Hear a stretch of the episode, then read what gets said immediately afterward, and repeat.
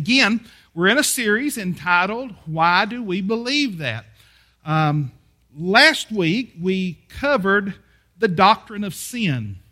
Uh, we was talking about the most pressing problem for all of humanity from the beginning of time until today and will be till the end of time. The most pressing problem humanity faces is sin. If you believe that, say amen this morning. So, the most pressing problem for humanity is sin. And we talked about how that Jesus Christ is the solution to that problem of sin. So, beginning today and for the next three weeks past today, uh, we're going to study the glorious solution to sin, namely the God man, the Lord Jesus Christ. In Scripture, as we looked last week, Gabriel, the angel, had visited Mary and Joseph and informed them of what was about to take place in their lives. And he told both of them, Name this baby Jesus, for he shall save his people from their sins. Even his name means he's the Savior. Also, he's known as Emmanuel, meaning God with us. God with us. Jesus is the solution. Jesus is the one and the one and only one that came into this world to save sinners. Biblical Christology, which simply means the study of Christ. That's what we're going to do today and for the next three weeks. We're going to study the person of Jesus Christ. We're going to study him inside and out and through and through. Now, biblical Christology, that is the study of Christ, uh, actually has two main parts that we're going to be looking at. We're going to be looking at who is Jesus and what he has done. Who he is and what he has done, the work of Christ. Who Jesus is, his person. And what Jesus has done, his work, is the source of our hope.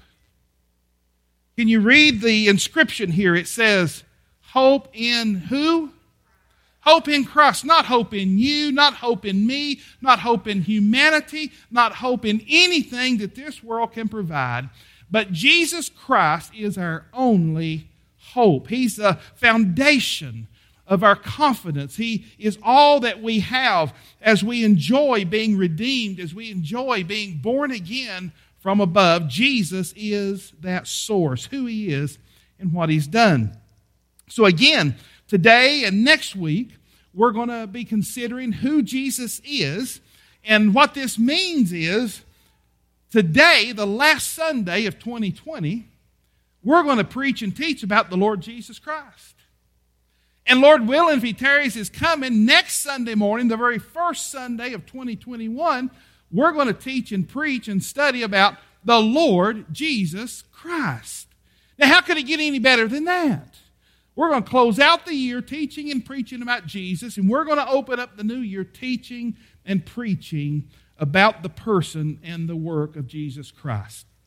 Now, then, the core of our faith, the core of our faith, the core of our faith and the source of our hope is not a congregation, and I'm thankful for our congregation. Aren't you thankful for our fellowship?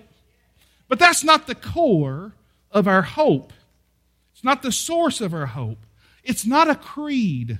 There is an age old document called the Baptist Faith and Message, and it kind of outlines what we believe. And it's similar to the series we're preaching now, the doctrines in which we uh, live by and what we believe. But that is not the core of our faith.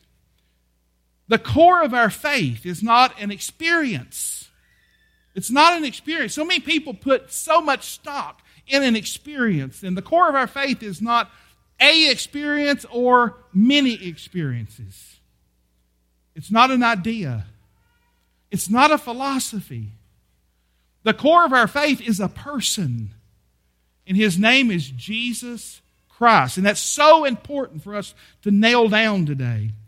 And knowing him, as we was watching the pastor uh, talk this morning, it's so sad that, especially in the day and hour in which we live and in our culture, a lot of people know about Christ, but not so many truly know Jesus Christ. Again, it's not okay just to know about Jesus. You have to know him. And the only way you can know him is through the new birth.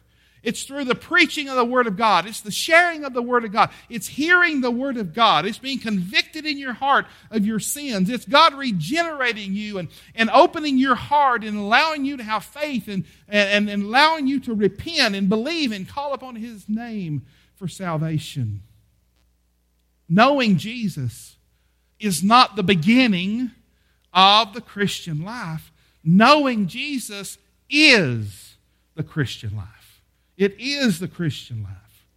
As a born again believer, each of us have a personal relationship with Jesus, which means the study of Christ, Christology, is very, very and deeply practical. It's very practical. We, we live this day in and day out. When we discuss the person of Jesus, we always, we always want to keep in mind this great mystery.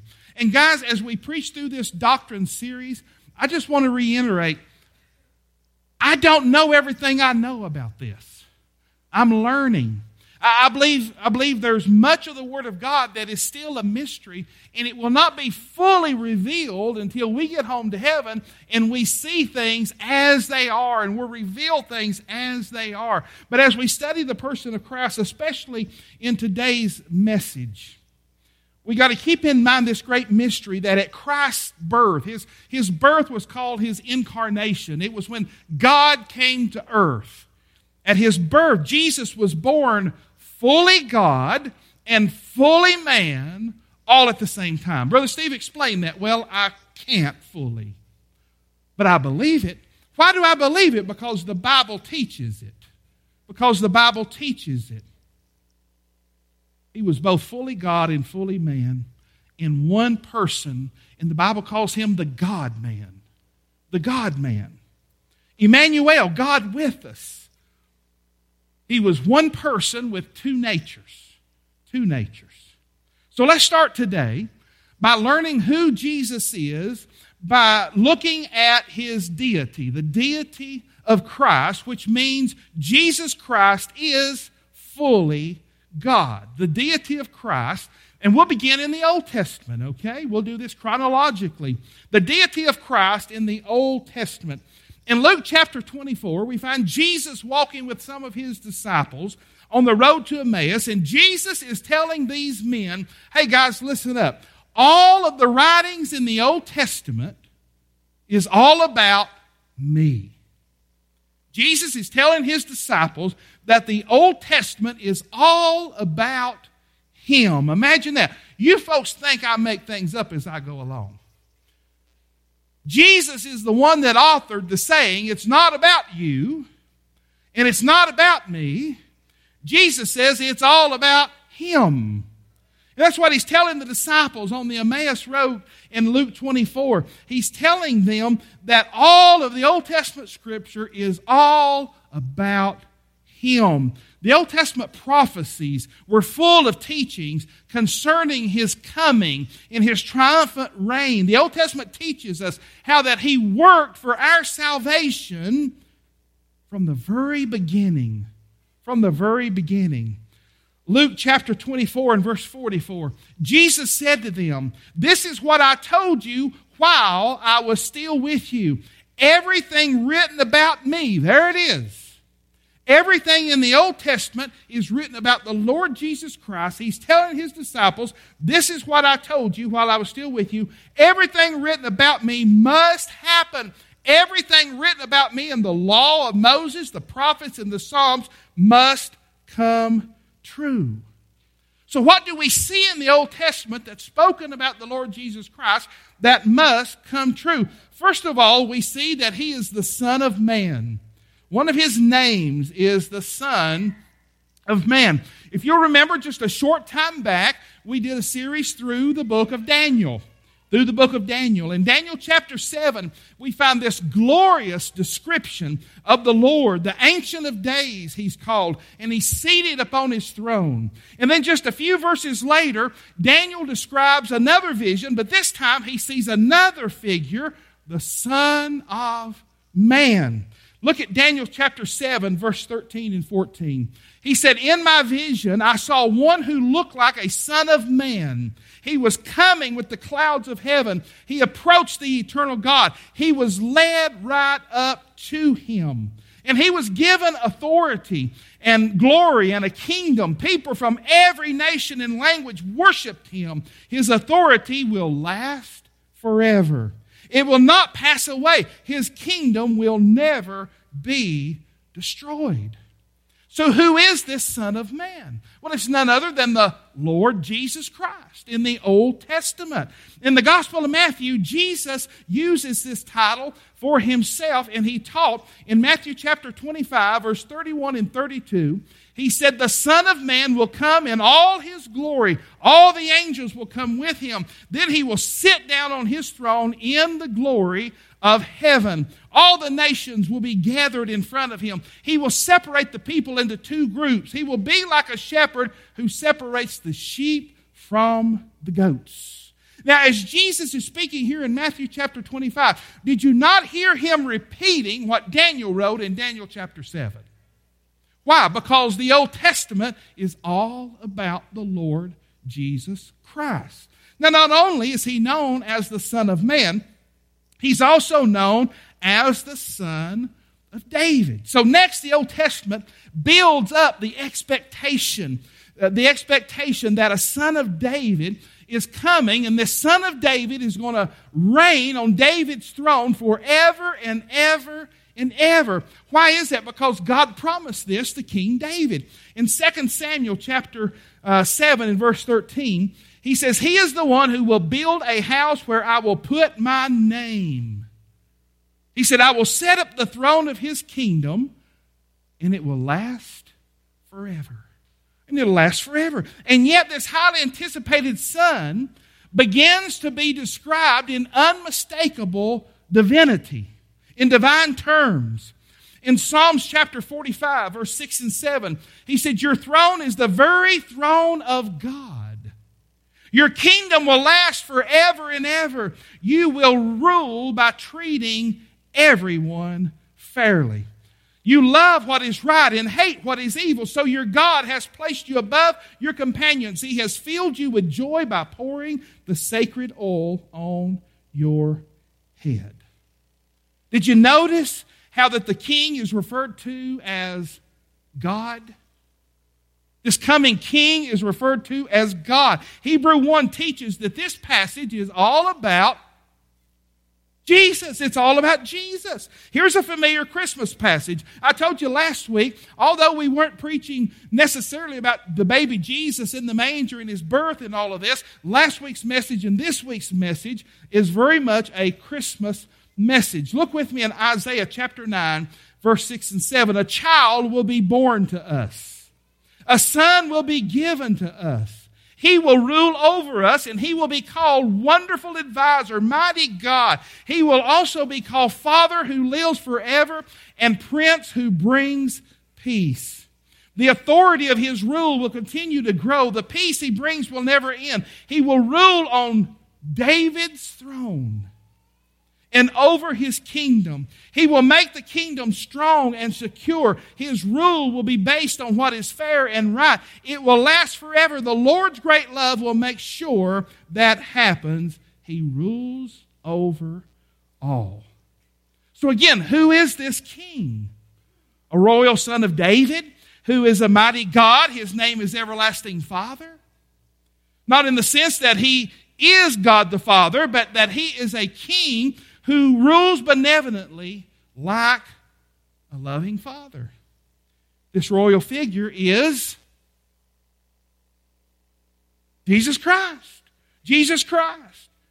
That's what Christ means. That word Christ, it's the Greek translation for Messiah, which means the anointed one. The anointed one. Romans chapter 1, verse 2 and 3 He promised the good news long ago. In the Old Testament, He promised the good news long ago. He announced it through His prophets where? In the Holy Scriptures. The good news is about who? God's Son. And who is God's only begotten Son? The Lord Jesus Christ. As a human being, the Son of God belonged to King David's family line.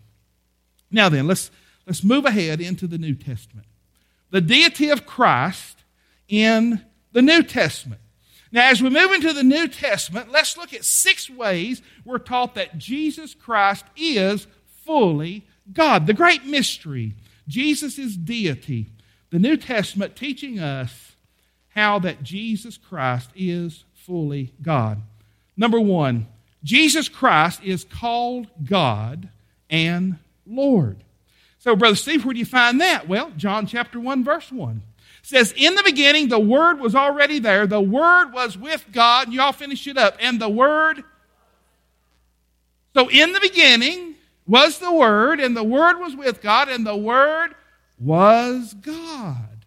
He was God. Romans 9 5 calls him Christ, who is God over all, blessed forever.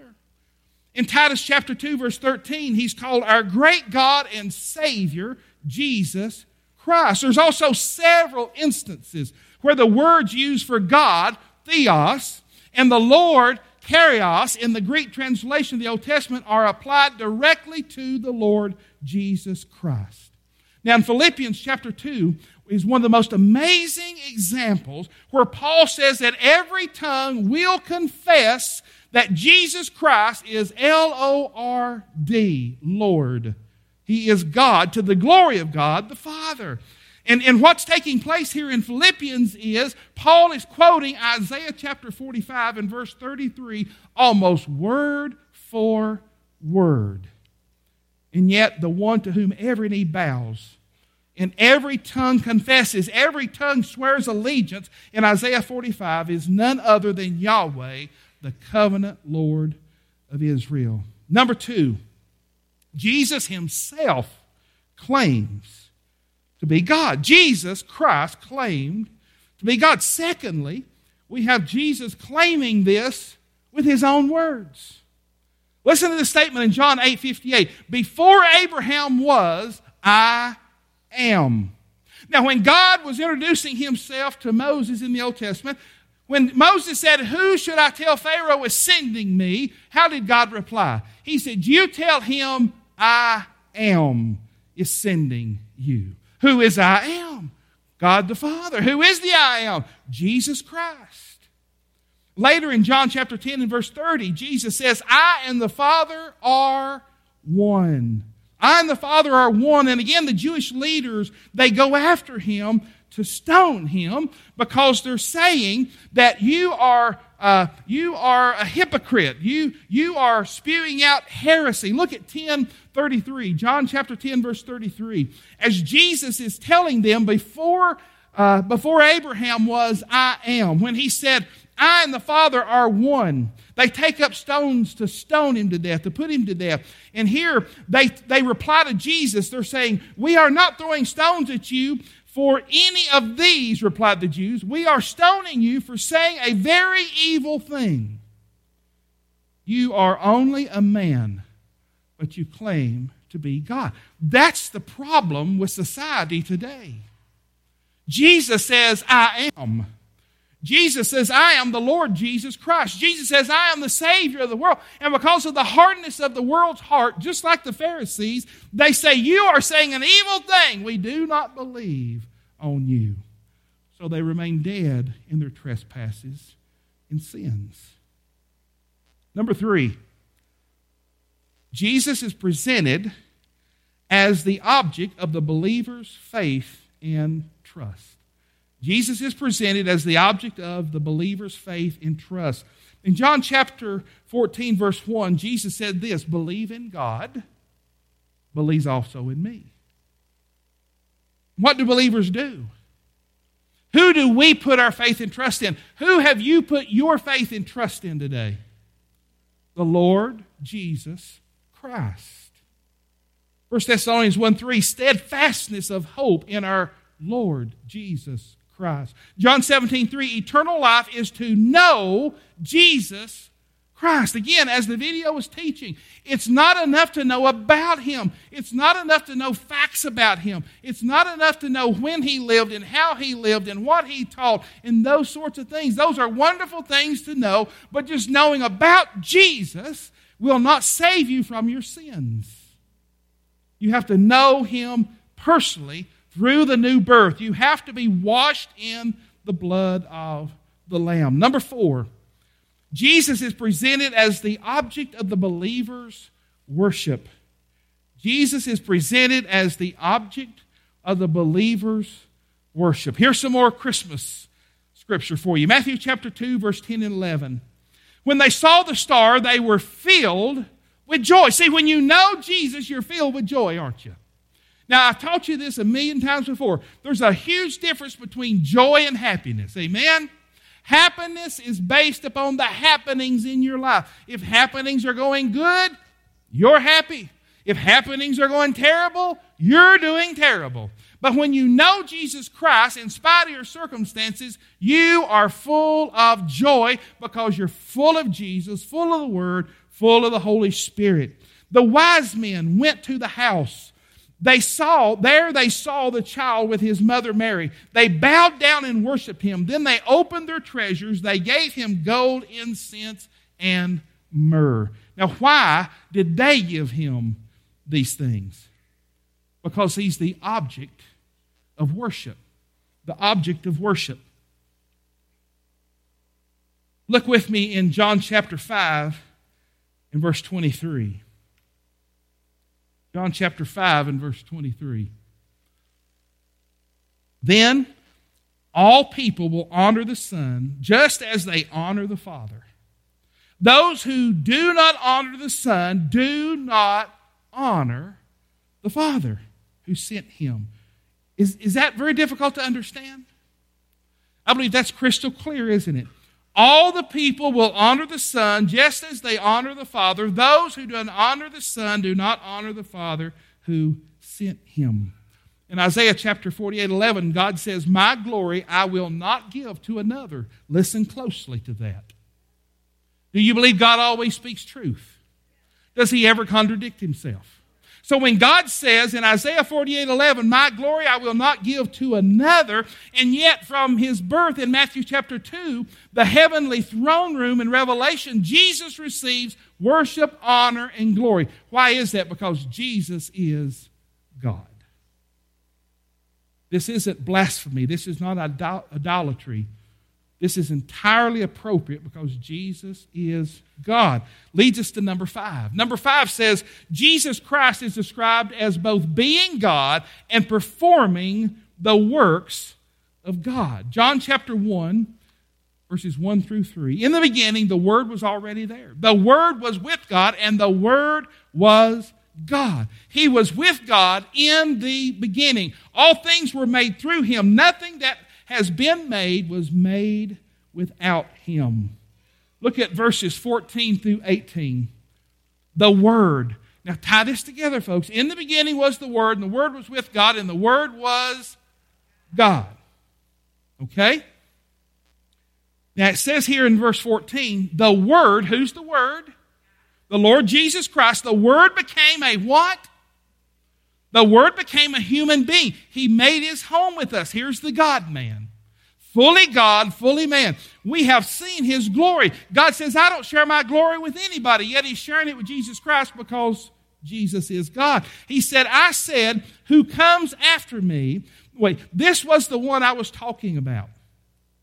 John says, I'm sorry, I, I jumped, I jumped the gun. John gives witness about him. John gives witness about him. He cries out and says, This was the one I was talking about. I said, He who comes after me is more important than I am. He is more important because he existed before I was born. Now, quick history lesson. Is John the Baptist older than his cousin Jesus Christ, physically speaking?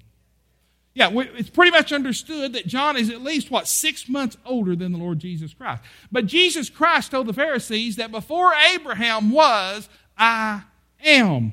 The Bible says in John chapter 1 In the beginning was the Word, and the Word was with God, and the Word was God. So John says, This is the one I'm talking about. He comes after me. He's more important than I am. He's more important because he existed before I was born. Why? Because he has forever existed. He has forever existed. We have all received one blessing after another. God's grace is not limited.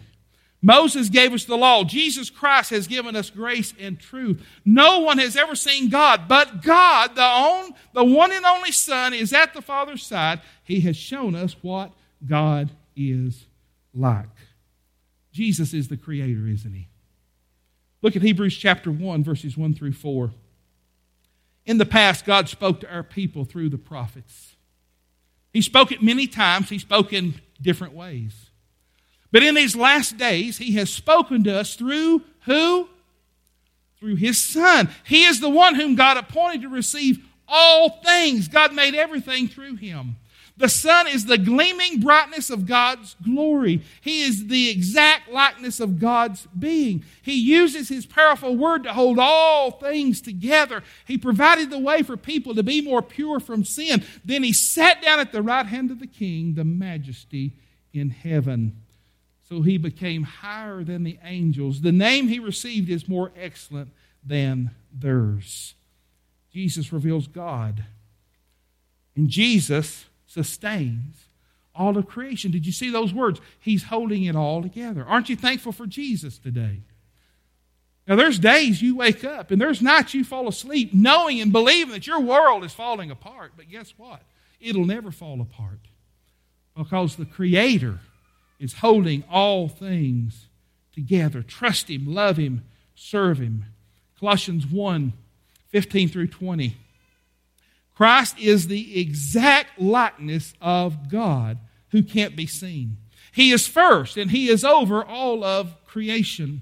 All things were created by him. He created everything in the heaven and on earth. He created everything that can be seen and everything that can't be seen. He created kings, powers, rulers, authorities. Everything was created by him and for him. Now, if everything was created by him and for him, then it's not about you and it's not about me. It's all about Jesus, isn't it? Before anything was created, he was already there. And again, he holds everything together. And he is the head of the body, which is the church. Who's the boss of this church? The Lord Jesus Christ, right? He bled and died for it. He purchased us. And he is the head of the body, which is the church. He is the beginning. He is the first to be raised from the dead. That happened so that he would be far above everything. God was pleased to have his whole nature living in Christ. God was pleased to bring all things back to himself because of what Christ has done. That includes all things on earth and in heaven. God made peace through Christ's blood, through his death on the cross. Number six, Jesus Christ is assumed to have been pre existent as the eternal Son of God prior to his incarnation prior to his birth, Jesus was. Now then, you say, Brother Steve, we know this. Not everybody listening knows this. That's why we're teaching this series. Why do we believe that? We can't assume that everybody knows truth and believes truth and applies truth to their life. This is a crucial point because it emphasizes that God the Son has always existed.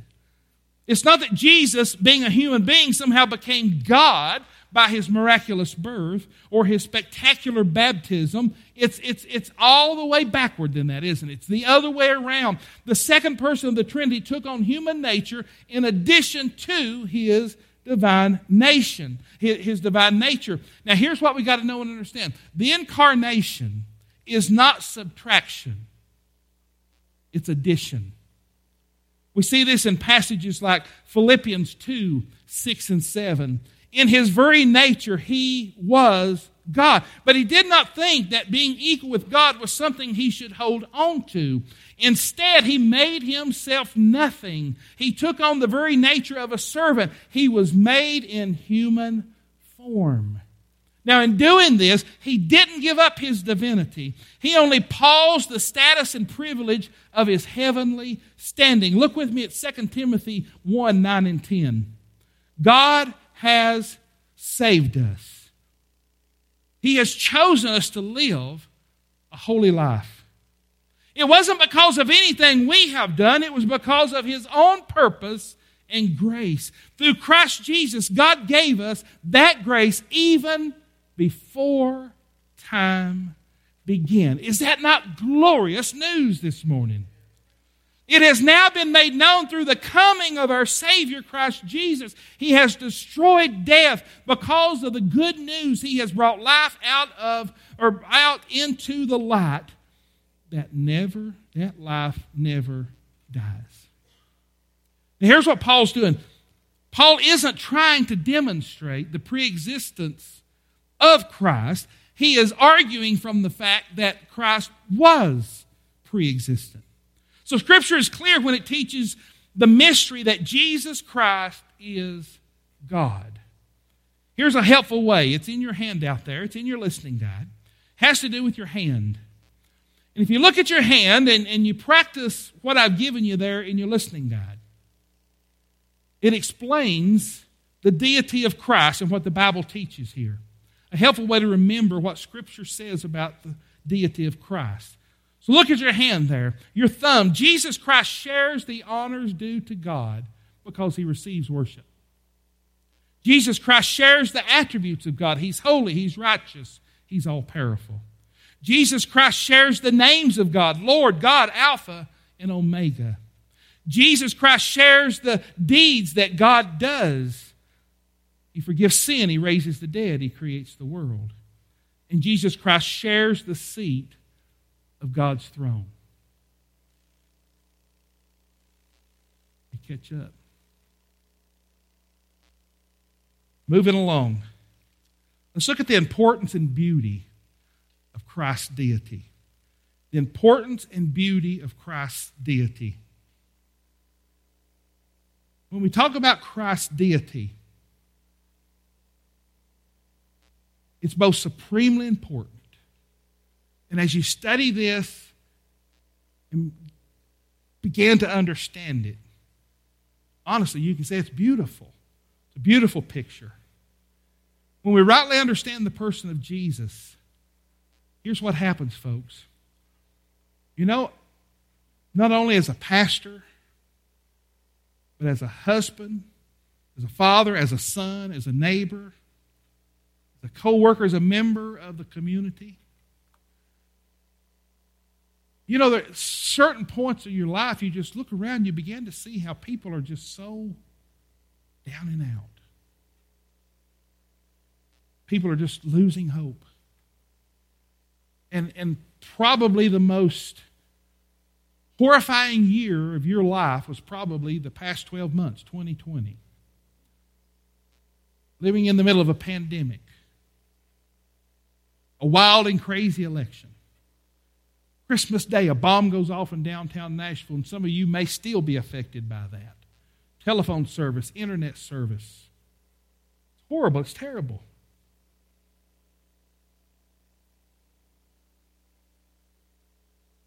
I'm going to say that it's okay to get down and out from time to time, but it's not okay to get down and out and stay there. We're human beings. We're going to experience those dark times, aren't we? But when we know and believe right things about God, and we know and believe right things about the Lord Jesus Christ, it leads us to confidence. We know who's on the throne today. We know who is in control. Even when everything that we see is in complete chaos, we know God is in control. It brings great confidence. It brings joy in the middle of suffering. And it allows us to worship. When our minds and our bodies don't want to worship, our heart says, I must worship God because I love Him because He first loved me. Some might ask, well, why does the deity of Christ matter so much? Let me give you three reasons as we finish up. Number one, the deity of Christ matters for, for revelation. You see, God didn't just send us a prophet, He didn't just send us a messenger, He didn't just send us a press secretary. He, he didn't just give us a book. What did God give us? Himself. For God so loved the world that He gave. He gave us Himself. That should give us the greatest assurance. And we don't have to wonder what God's like, do we? The men's Bible study on Wednesday nights, we, we, we dived into the book of Matthew because the book of Matthew, just like every book in the book, is all about Jesus. And I was just so hungry because the last time I taught Hope 200, uh, every time we teach Hope 200, if you come through that class, part of the assignment for the four weeks is we read the entire New Testament in 30 days. And, and the last time I read through the entire Testament, New Testament in 30 days, I was just so captivated as never before with the four Gospels. Just Jesus, Jesus, Jesus, Jesus, Jesus. I'm telling you, it just consumed me. So when we started meeting on Wednesday nights for men's Bible study, I, I threw it out there and said, guys, what do you all want to study?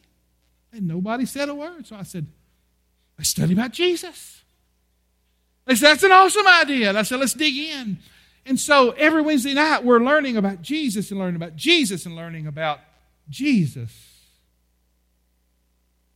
And if you want to know what God is like, look at Jesus. Look at Jesus.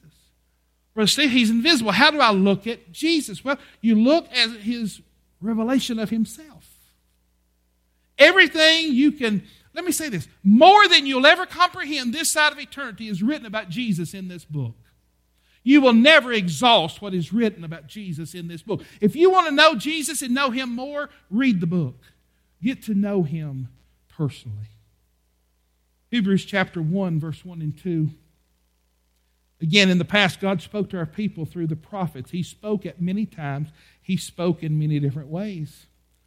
But in these last days, He has spoken to us through His Son. He is the one whom God appointed to receive all things. God made everything through him. John chapter 1 verse 18. No one has ever seen God, but God, the one and only Son, is at the Father's side. He has shown us what God is like. How did he show us? By the way he did life. By the way he did life, the way he loved people. You ever struggle with trying to imagine God? I can remember as a kid trying to sit and think about God, and my mind would just explode inside my head. You know, try to figure out eternity. Try to figure out that God always has been and always will be. If you want a migraine, that'll give you one. Just believe it and take it as fact. So if you want to know about God, just look at Jesus. Why? Because he's God in the flesh. Number two, not only does the deity of Christ matter for revelation, the deity of Christ matters for salvation. The constant message of the Bible is that no mere man could ever achieve salvation for himself, yet alone on the behalf of others. What does Ephesians teach us? For by grace you have been saved through faith, and that not of yourselves. It is a gift of God. Not of works, not, not of the works of man, because then men could boast but it's the free gift of salvation. Jonah 2 9 declares salvation belongs to the Lord. God Himself achieves salvation, and He does it in the person of Jesus Christ. Acts chapter 20 says that God bought the church with His own blood. Colossians chapter 1, verse 19 and 20 God was pleased to have his whole nature living in Christ. God was pleased to bring all things back to himself because of what Christ has done. That includes all things on earth and in heaven. God made peace through Christ's blood through his death on the cross. You see, it's only the perfect God man that can serve as mediator between man and God. And know this, folks Jesus didn't die just to be a good example. Jesus died to pay for your sins and my sins so that we could be saved and born again and have everlasting life. 1 Peter 3:18 the righteousness or the righteous for the unrighteous that he might bring us to God.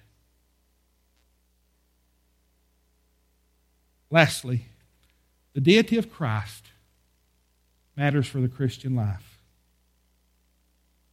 Contrary to what you may think, contrary to what you may believe, contrary to what you may have been taught, our salvation is not some sort of get out of hell transaction. You hear what I said? Salvation is not just a get out of hell transaction. We have been saved to live the Christian life. And the only way we can live the Christian life is by Christ dwelling in us and living it on the inside of us, for us, and through us. Paul said, I am crucified with Christ, nevertheless, I live. What did he go on to say? Yet not I, but Christ who lives in me. It's not a transaction, it's a transformation when Jesus comes on the inside of us. We go from being represented by Adam to being united with the Lord Jesus Christ. 2 Corinthians 13 5, Jesus Christ in you. Romans 8 and 10, Christ lives in you. Somebody ought to shout, Amen. Christ lives in you. So your body is dead because of sin, but your spirit is alive because you have been made right with God. Lastly, know and adore Christ. Know and adore Christ. So as we walk out the doors today, having heard what we've heard, studying what we have studied, what, what, should, we, what, what should we do with it? For one, I hope that you are more eager to know more about Jesus. I hope that you're even more convinced and committed to abiding in Him. And I hope you're more encouraged to listen to and obey His word fully and completely. John Owen said, You love Him not because you know Him not. Can I say something a matter of fact today? If you don't love God, you don't know God. If you don't love Jesus, it's because you don't have Jesus. If you know God, you can't help but love Him. If you know Jesus Christ as Lord and Savior, you can't help but love Him with all your heart, soul, mind, and strength. John Calvin wrote, Since rich store of every kind of good abounds in Christ, let us drink our fill from this fountain and from no other. See, that's the issue today in our culture. We're drinking from too many fountains drinking from the fountain of the world, the fountain of self, and the th- fountain of this, that, and the other thing. And we should find our fill in the fountain of the Lord Jesus Christ. Brother Steve, why is that? Because he's our prophet, he's our priest, he's our eternal king, he is the radiance of the glory of God. He's worthy of worship and awe and wonder and all of our affection. He's supreme, he's lifted up. Yet he humbled himself to die on the cross of Calvary for you and me, didn't he? He took our filthy rags and he exchanged them for his brilliant righteousness. It don't take long for me to stand and look in the mirror and see what I'm not. When I look beyond the mirror and I look on the inside of me, I know who I am in the Lord Jesus Christ. And that gives me purpose, it gives me joy. And one day soon, I've been hearing preachers say that for 54 years. And I still believe it today.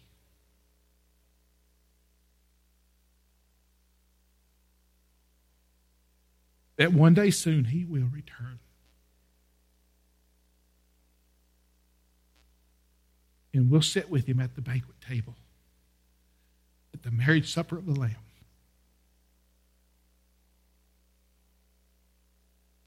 The cleansed and the radiant bride with her divine, faithful, glorious, loving bridegroom. That's one wedding I'm not going to miss. I won't be there to marry anyone. I'll be there as the bride of Christ. Let's stand to our feet this morning.